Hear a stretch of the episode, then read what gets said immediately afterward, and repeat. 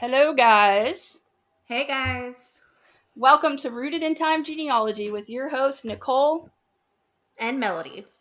We are two sisters creating a podcast that brings together genealogy and history with a smattering of some generational trauma. So, our links are going to be available at rootedintime.net. Those are going to have your primary source documents, relevant newspaper articles, images if they're available, and also a list of our sources can be found there. Further, blogs two and three on the same website have even more detailed information if any of these topics interest you.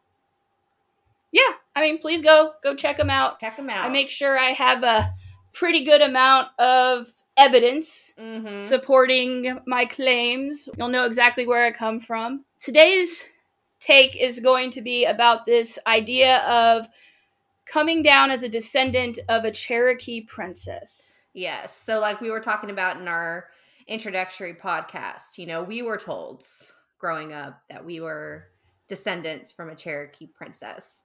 And so we wanted to see why that even came about, how it came about, and why that myth was there about a Cherokee princess in general. So we're going to be talking about that.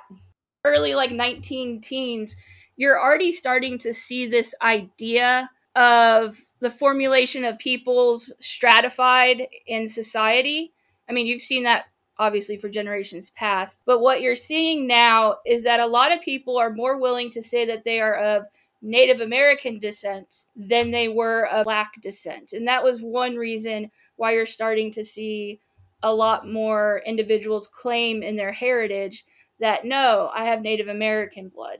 Mm-hmm. And it's it's all around the time you know the 19 teens to the 1940s you have eugenics you have this idea and notion of certain races being better than other races and this is you know one way where it did play out now do i think everybody thought that way and felt that way as to why they would say they were part native american i don't think so i think some of it's just so laced in the family story mm-hmm. that everyone just began believing it well, and I don't know. I also feel like just to it's kind of a neat thing to be like, "Hey, I'm a Cherokee princess. I have royalty." You know, so I do think that there's some kind of like putting yourself in there and making kind of feel important kind of played out too.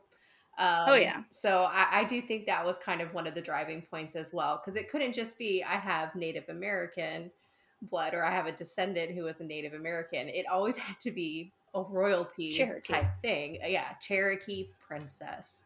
So I think that's a little bit funny whenever you go to think about it. But I do think that it was just one of those things that people were enamored with the idea of having royalty in their blood. Yeah, and I mean, obviously, using princess, I can understand that. Uh-huh. We're coming from an area that is now having Western European influences. The idea of having a king, a queen, and a princess mm-hmm. is in prince, this royalty aspect being very romantic. Romantic. In nature. Yes. No.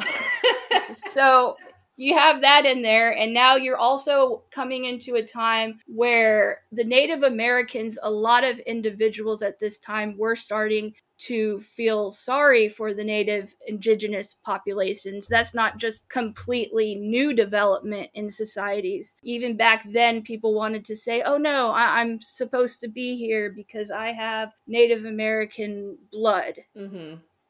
yeah and that's another thing I do want we're going to touch on is what did it mean to be Cherokee?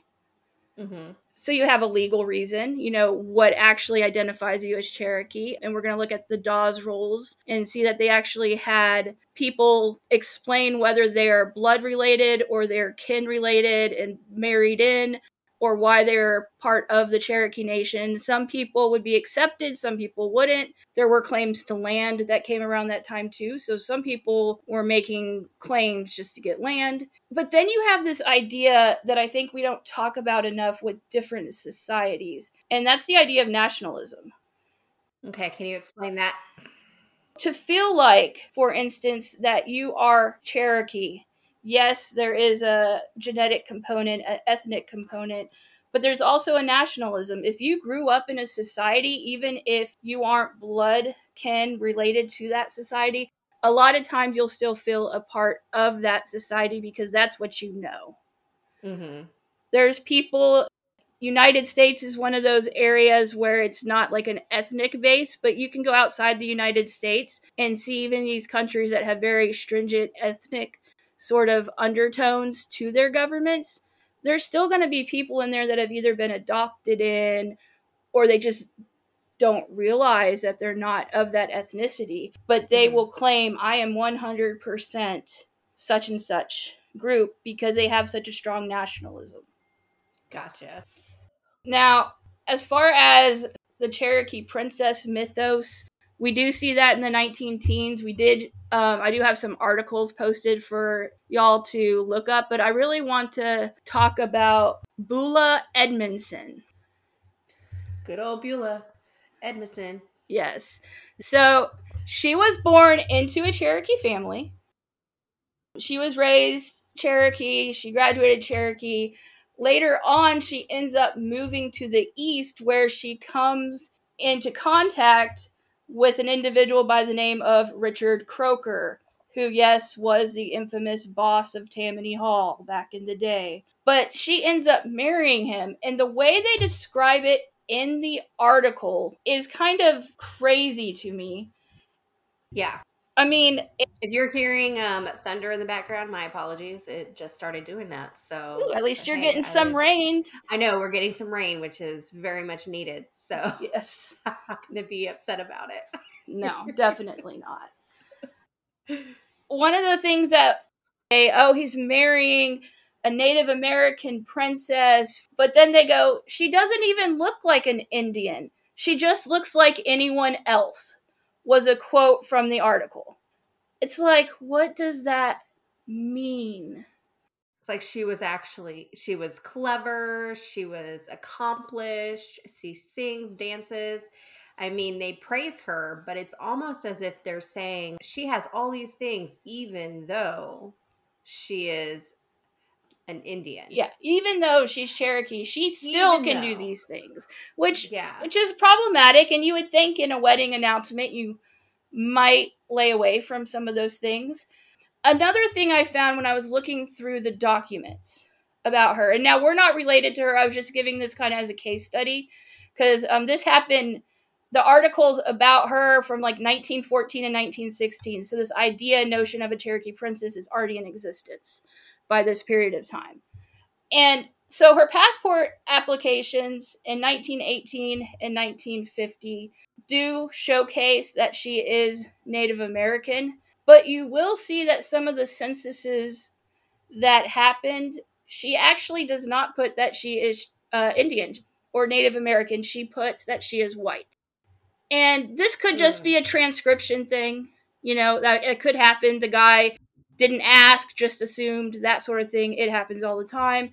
But it kind of made me wonder what her brain was going through during the time. Was she trying to be like just who she is, or was she feeling pressured to be this other notion of what she shouldn't be based upon what mm-hmm. the Croker said about her? Yeah, I'm uh, sitting here looking over. I know we didn't even really get into. She was marrying, you know, the person who is also 40 years older than her. Yeah, that did happen. And so I just can't help to think, like, how did they meet? And why? Like, just what happened here? why? Yeah. What's going on here? like, so, because even in today's standards, that's a, that's a pretty big age gap. Yeah. Oh yeah, um, definitely. It. I, I have no idea why. Another thing I did want to bring up: a lot of the mythos evolving around the Cherokee princess occurred in Virginia, West Virginia, which is where we're gonna see it in our own family come about but like Tennessee, mm-hmm. Kentucky, all these, you know, areas, Georgia. But the interesting thing is most of the Cherokee by I would say even the 1860s were no longer in that area. because they've made several treaties Oh. by that point and most of it was we'll give you this land and then nobody will encroach in this land and then they ended up encroaching anyways we know how that played out the treaties did Mhm. not work in favor long term with the native american at all what we are going to see we're going to see my favorite president that i say completely in sarcasm andrew jackson come about with his indian removal policy and that was in the late 1820s, so like 1829 when he came about with that. Um, and then it's passed by Congress the next year. So we already had like Mm. different states had different treaties with different groups. The major one being in Georgia because that's where a lot of the Cherokee were by this point in time, geographically speaking. And they were told, "We're not going to kick them out. We're not going to kick them out. We're not going to kick you out. You gave us this land. We're, you know, recognizing the treaty and such and such."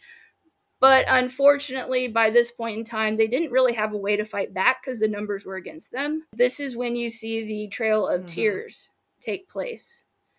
It's estimated that in the latter 1830s, the forcible removal of these Cherokees ended up killing off about a fourth of their population because you had an 800 mile march. How many of us could actually Mhm. do an 800 mile march? I know I couldn't. I, I I cannot. There's no. I'd be a no statistic. There's- I would 100% be a statistic. Well, and even like, and also like where they were walking to. It wasn't like a flat surface all No. the time. Yeah. Not- Rivers, I you had mean- streams, you had, I mean, they're No. not building this really nice road saying, hey, get in a wagon. Great portion of that, you know, think elders, children, all of those. There's just Yeah. no way. It was like Um, 15,000 people they believe they relocated. And I would like to say the estimate is that 4,000 or so people died. And this is something that hits me historically is when the death estimate cannot really be pinpointed concisely because that means people did not care enough to write down that this person passed away. And that's just it's sick Yeah. that that's the case. It is. It's very sick because I mean every person matters, and t- I mean even today, whenever you get like John Doe's and things like that, Yeah, it's sad. um, it- it's sad because you're just like you want them to have a name, an identity, and to know that people cared about them. So yeah, it's it's tragic to say the least. Yeah. And then on top of this, to make matters even worse, those who did stay and even those that left, what do you see happening 20 years from then? You have the Civil War. Mm-hmm. They're ultimately going to be pitted on these sides that neither side was going to protect them, but every side's going to say they're going to protect them.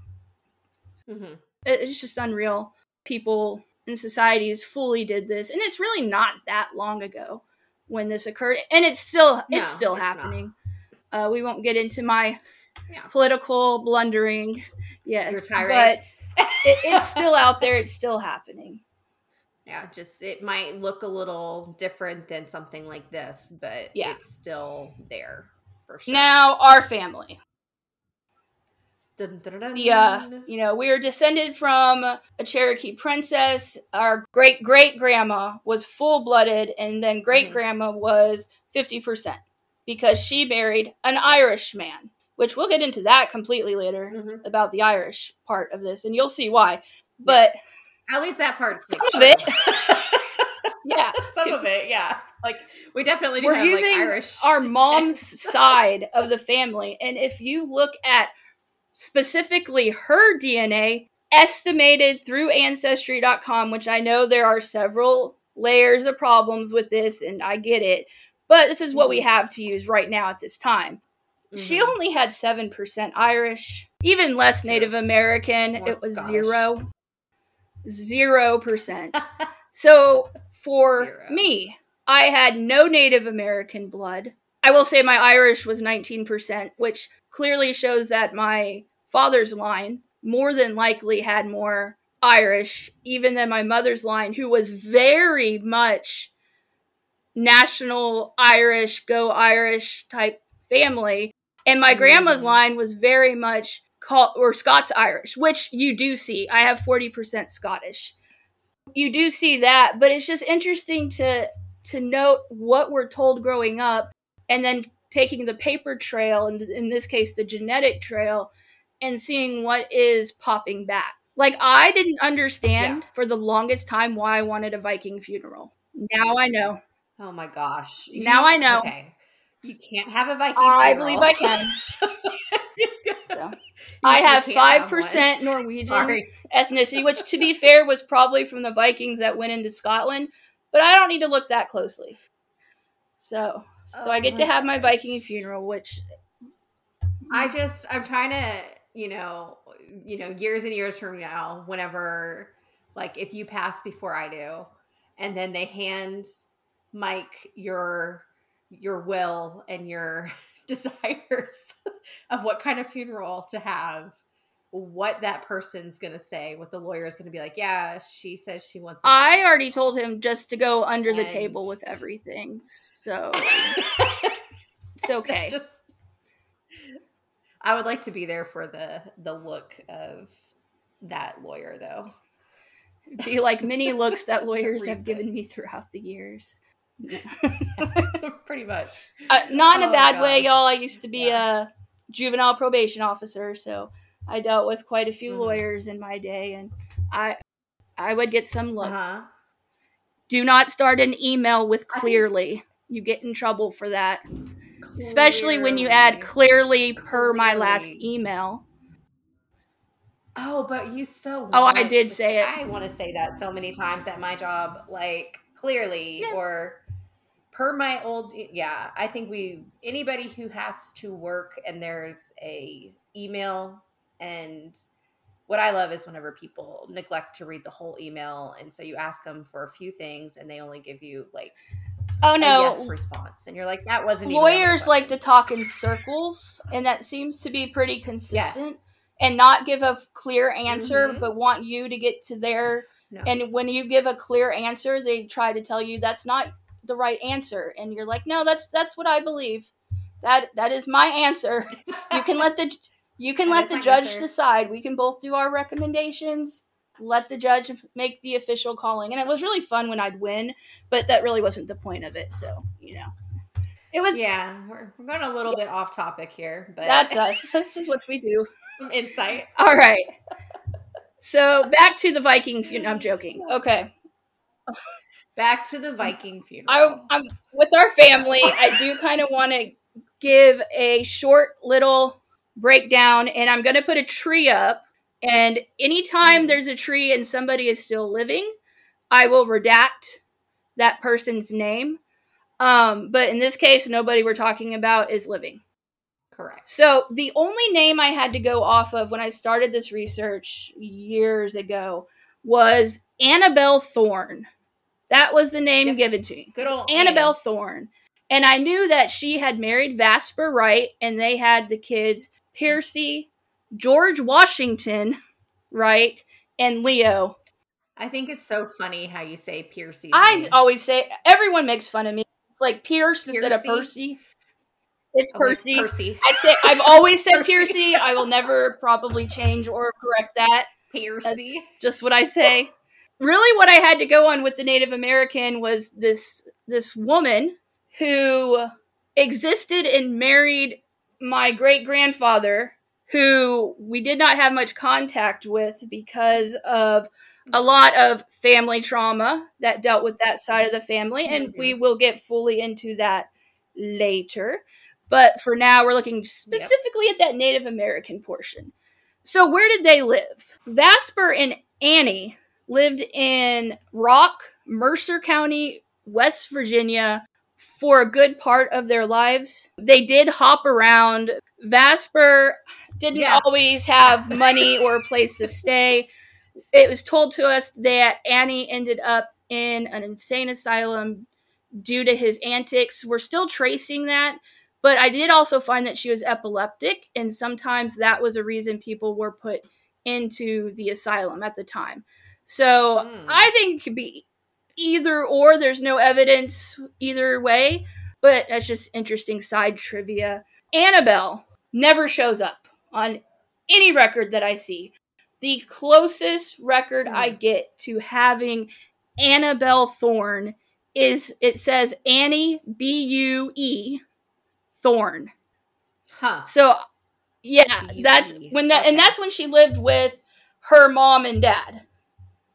So this wasn't the first thing I found on her. The first census I was able to actually find with her was the one with her in Vasper. Okay. So it was like nothing until basically she was married. Well, because I couldn't go back yet because I didn't know what Thorn Yeah. family she was from. So I was hoping to find like a marriage certificate Mhm. or something of that nature, you know. Yeah. Hmm. in the 1930 census is when I see her living with Vasper, her child, and what helped me break through to finding her family was her brother was living with them at this time.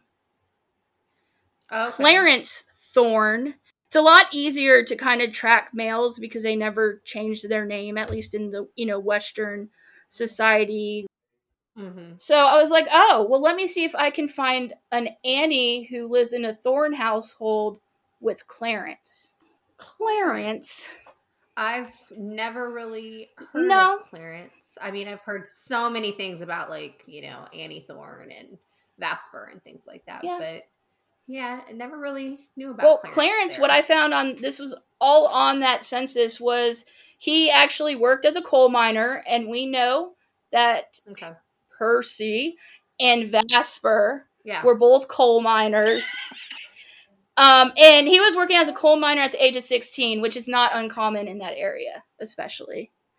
No, and I and I did know that you know from their stories that was what they worked as was coal miners. I know it wasn't like a prestigious kind of job or anything like that. Our family was pretty poor, um, not very um, educated, and things like that, which also can make it harder whenever you're going to track stuff.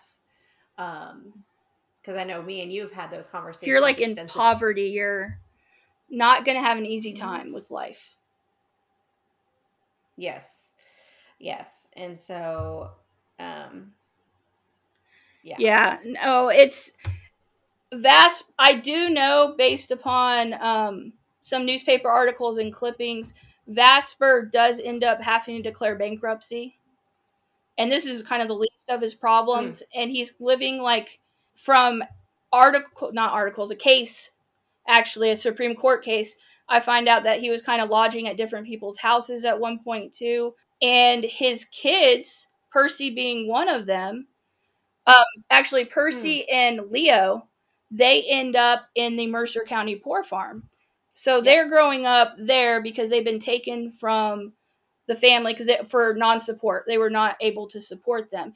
The other kid actually ends up getting adopted out, and he have oh, really? I have- um yeah. So was he the youngest? I think yes, because he was adopted out when he was just a Okay. baby, pretty much. yeah. So it's very similar in today's standards too. Typically, the younger you are, the easier it is. Yeah, and he um his son no his grandson actually notified me because we were a dna match and that's how i got to know more about what happened with him so that Yeah. it was interesting to see at least one person got out of it um essentially because they all seemed to have their heads on straight Yeah, I would be interested to know how like George's life played out. yeah he he had a good life You from what they said so yeah. Oh, Yep, yep. nice. Yeah, that's yes that's good. it's rare but good good. news. All right. Tracking the Cherokee. So now I have her name, her brother's name. I have this Thorn last name. I have kind of the location and area where they lived.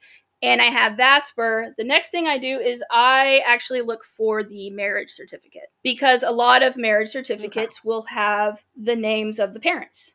So Yeah. I could only find the index record, and I'm still waiting on the actual physical record from them because they keep saying it's online, but the link is broken. So, you know, a lot of times dates of birth and ages change in the census for whatever reason. her change, and it was def it's definitely the same person.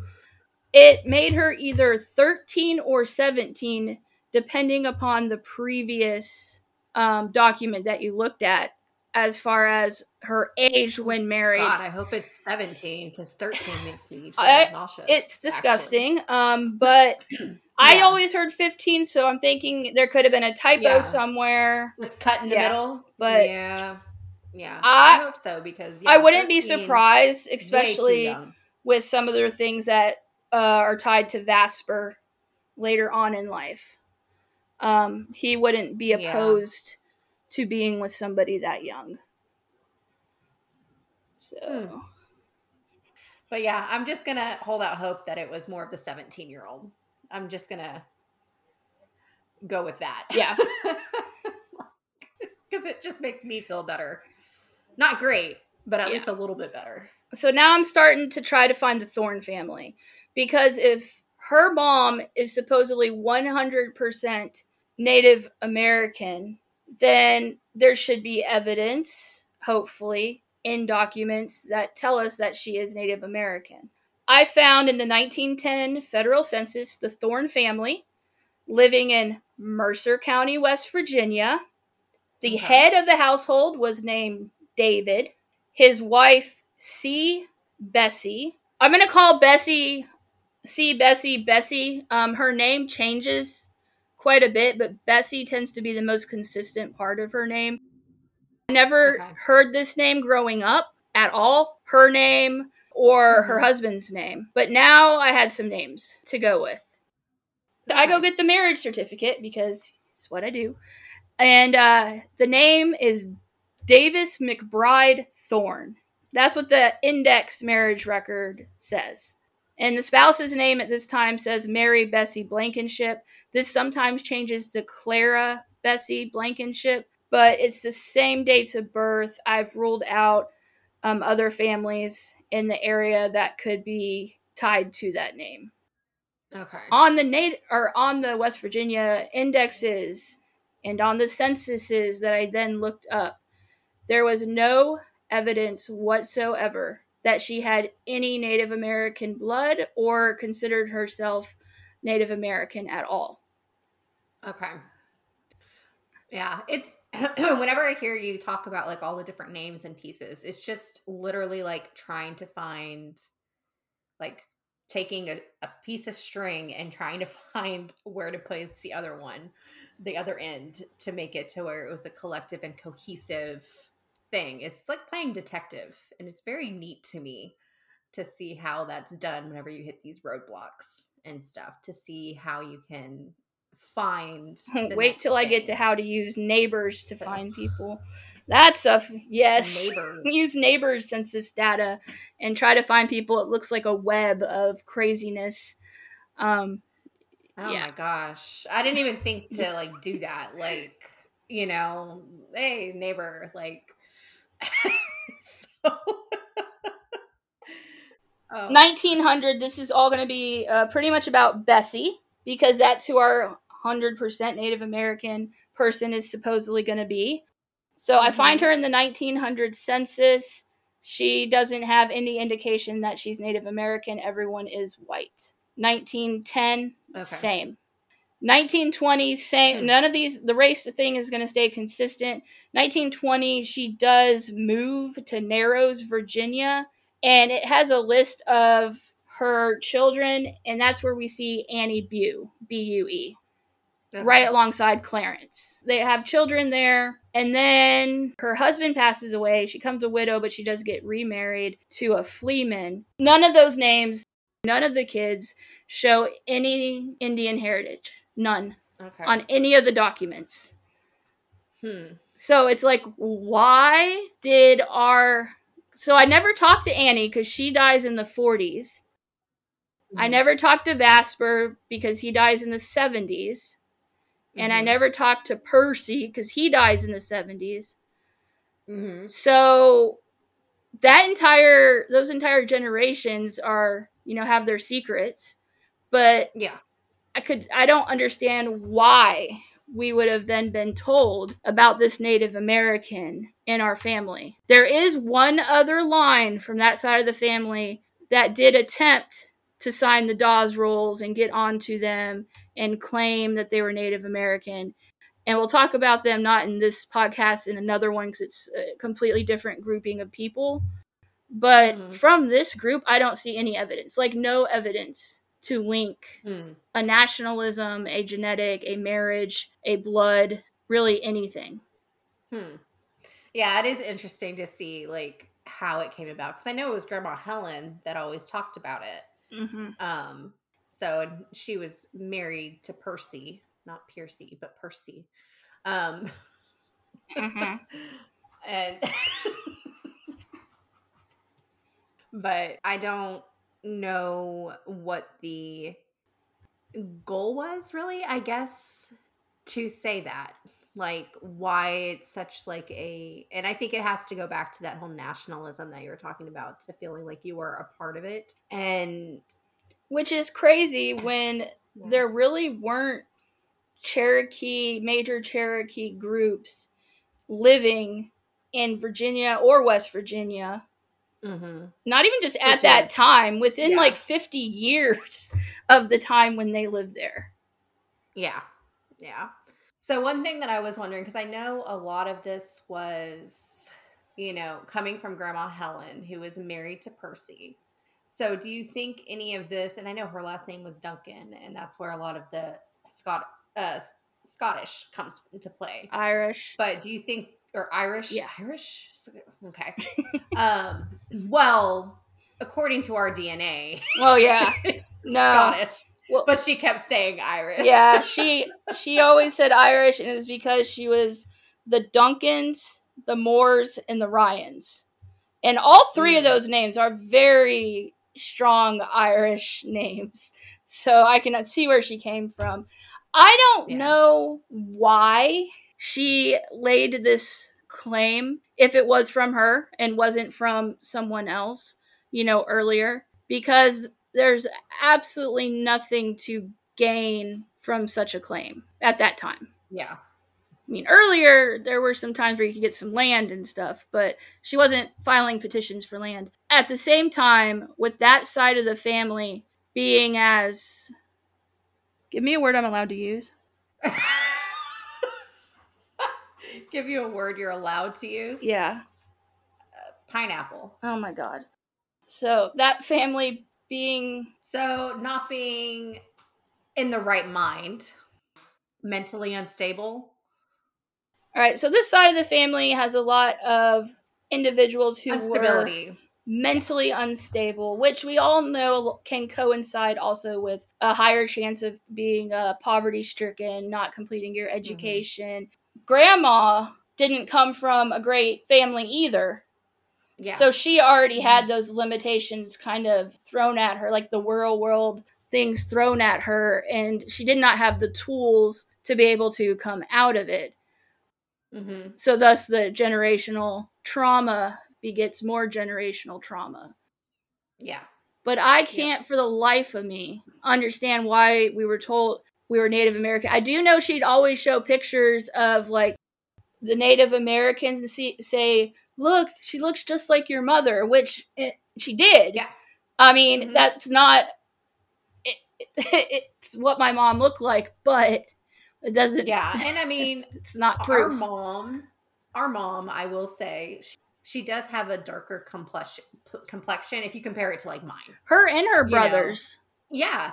And she does have like a darker skin complexion. She does have uh like dark hair. It was almost it was dark brown. Very dark brown. black. Yeah.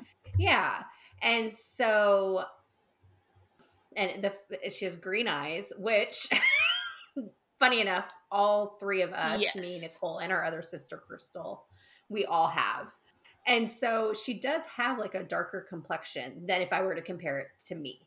She also used to always tan, so maybe that has something to do Yeah, with it. she she used to use the the tanning oils and stuff that you're not really supposed Yeah. to use because you shouldn't do that. skin Uh, cancer. skin cancer is a real thing. yeah, people don't use oils to tan your skin.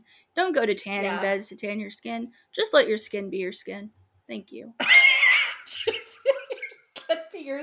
One thing I do want to talk about that I'm have alluded to already and then I'm going to talk a little bit more about when it comes to the research I did to see if there were any records that could show the Native American nationalism or identity was there at any point in time.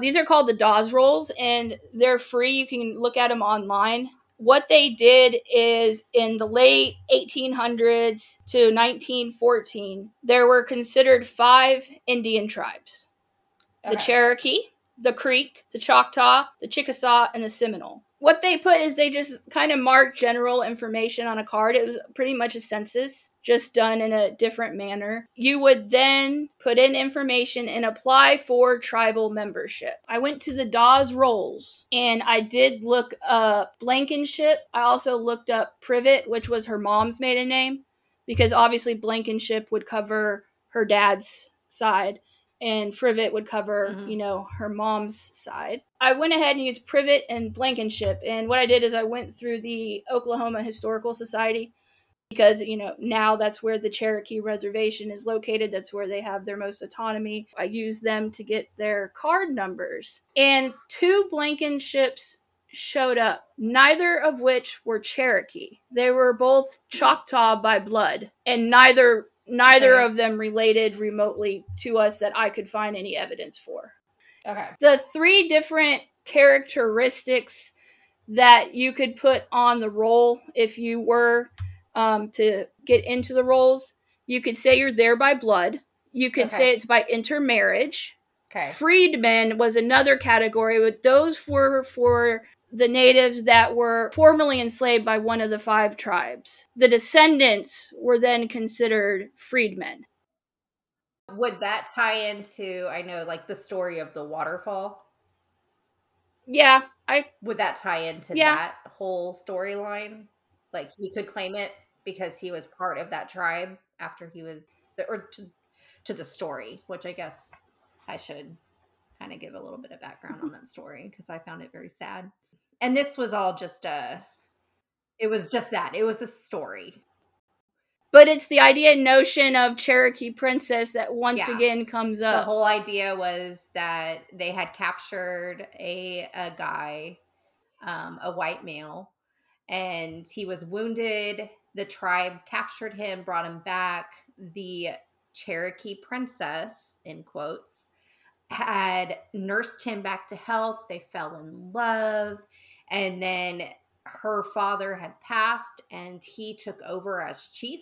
But then whenever they had win at one point he um he found his you know um, his friends and stuff from before he was part of the tribe and he went back to them. And then the um, princess who was so upset and distraught um, i believe it was she uh, yeah. jumped off of that waterfall um, and stuff. So that was the story. But that just whenever you were describing just how people can become a part of that, that was kind of like, oh, so that he could claim it because he was technically part of it, but he wasn't actually yes. like blood related. Yep. Because intermarriage okay. was a allowable thing for you to be considered part. So, I mean, being part of the Cherokee wasn't just blood. Mm-hmm it, you, you could be married and um, adopted, yeah. those sorts of things. Uh, kinship for a particular tribe is something that goes beyond that of DNA, beyond that of genetics.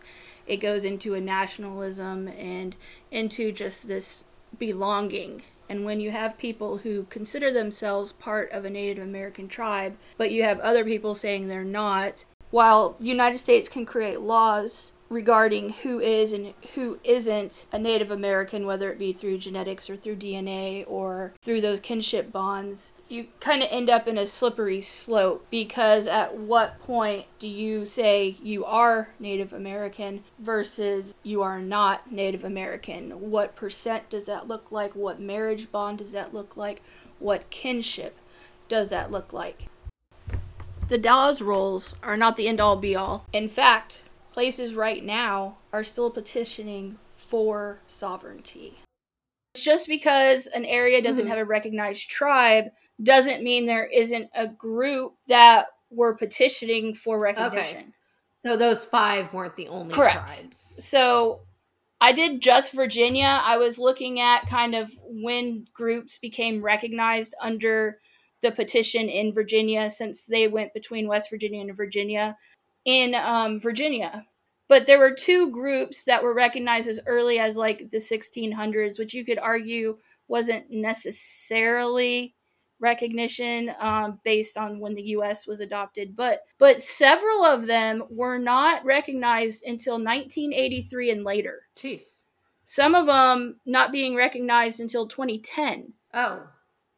So these are official groups who feel a kinship to these tribes, and we're looking at this in like the utopian sense that this is they're not doing it for ulterior motives or anything Mhm. like that, but they're not getting formally recognized by the state, and this is specifically Virginia, until 2010. And there are still groups right now that are out there petitioning for recognition that have not been recognized. Why do you think it's taking so long for the recognition?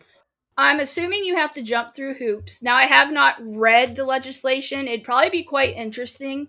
I'm assuming there's a lot that goes into it because with government generally, Yeah. there is a lot that goes into it, especially if you're trying to create a sovereign nation Yeah. um, and not a sovereign nation like those people randomly that think they're their own nation and can do what they yeah, want. like on Family Guy with So. Peter. Yeah. so I don't know that, but they're, they're they're in court a lot where they have talk about jurisdiction, use words that make no sense. Those sovereign citizens. No, this is actually groups that should be entitled to that status. Okay. And if you're Well, yeah. if you're somewhere and you're trying to get that status, I can understand it taking a while, but Yeah. 2010. If they have the status there, what could they get from it? I guess is what I'm thinking because I could see, you know, if there's um something that they can gain by having it on the roll, needing to provide proof, you know, obviously would be paramount because A lot of it is, uh, a lot of it's self government. Like Okay. in certain areas, they're able to kind of run their government and have some autonomy. Okay. Um, obviously, you can't go and just do your own thing completely. There's still laws and all that, but they have autonomy. Now, one Okay. thing I found very interesting on this whole list guess which group is not recognized as a federally recognized tribe in Virginia? Cherokee. I don't know. Yep. Cherokee. Okay. The Yep. one where you know every where where a lot of people in that area that we've had and we see in like stories yeah tend to yeah no they're not recognized It is there. interesting how Cherokees are probably the most well-known tribe in from my understanding from whenever I talk about like if you ask somebody oh name a, na- a Native American tribe it's typically Cherokee. well yeah Look at the- primary one. look at the mm-hmm. military when they name there's Yeah. a lot of names that are native american in essence Why do you you, do think hear that about is? apache helicopters and things like Yeah, that Yeah, you do. but i think ever even prior to like the code talkers and even during the french and indian war the western world saw a very strong militaristic capabilities of the groups that they were fighting honestly think about it the groups that they don't fight and they just push off it's it, Yeah. it is what it is type thing and then yeah, the groups that well known. the groups that they that stay and try to fight and you know try to keep their land are the ones that now the US has used for different sorts of even uh sports teams and all those sorts hmm of things come about so I don't know it's just interesting So you think it's because they pushed back a bit more that they become more well known? I think so in the hardiness yeah. is kind of that idea is ingrained there. We don't play it anymore, but when we were kids, we would play um, Indians and Cowboys, Cowboys and Indians. Cowboys Yeah, and yeah. Indians, and just the idea that those are the two like these strong sorts of groups that are then equal in fighting each other. Mhm. I Mhm. think that has to do a lot with it. Is this warrior notion, this warrior idea that is reasons earned by these groups They're only earned because they had to be earned. Okay. Between the Dawes rolls, the census records, the marriage records, I didn't really talk about on here, but there were death records and other records. No record that I found had anything about being any form of Native American. They were all Hmm. white. So, are you saying we're not Native yeah, American? we're not. No, it's just I Um, don't know that mythos being so strong and prevalent, and I don't know if it's just because we grew up with it, but I knew other people growing up with Mhm. us that believe Yeah, that. Yeah. And like, yeah, like I said, like if you look it up, just do a Google search, there's tons of hits on the whole myth of a Cherokee princess. And so I do think that it was, in a way, whitewashed, you know, the whole Mhm. princess thing, because that's royalty with, you know, That's what we know as Um, royalty. Yeah. yeah, that's what we address royalty as, but that's not how they address their royalty. It was chief. But yeah, what a bummer that we're not part of that history. Really, like we're a part of other types of history, Yeah. not that one. No, it it was an interesting road. It took many years to hmm really go down, but uh, we're not on any of the rolls, any of the other rolls either. There's other ones outside. Dawes is just, I think, the most prevalent one that you see. Yeah. We're not. Nope. Just we're we're Yep. debunked. It's been debunked. It's there. Cherokee, Um, Native uh, American, negative. Nope, Nope. none. We don't. Nope. Nope. But what I can say is you come back next week, you'll definitely be in for some generational trauma. Yep, we're gonna do a deep dive or start the deep dive, I should say. Into yep, and you're going to family's hear a bit more about Vasper and Annie. I'm excited to see kind of, I guess, excited, but a little nervous. Yeah, to see it's bad. There will be a few warnings at the beginning. Um, so if you can't listen Yep. to it, we completely understand. But it, it's going to showcase kind of that first step how generational trauma starts getting a grip on people. Yep, Alrighty, yep. And so until next time, guys. be human.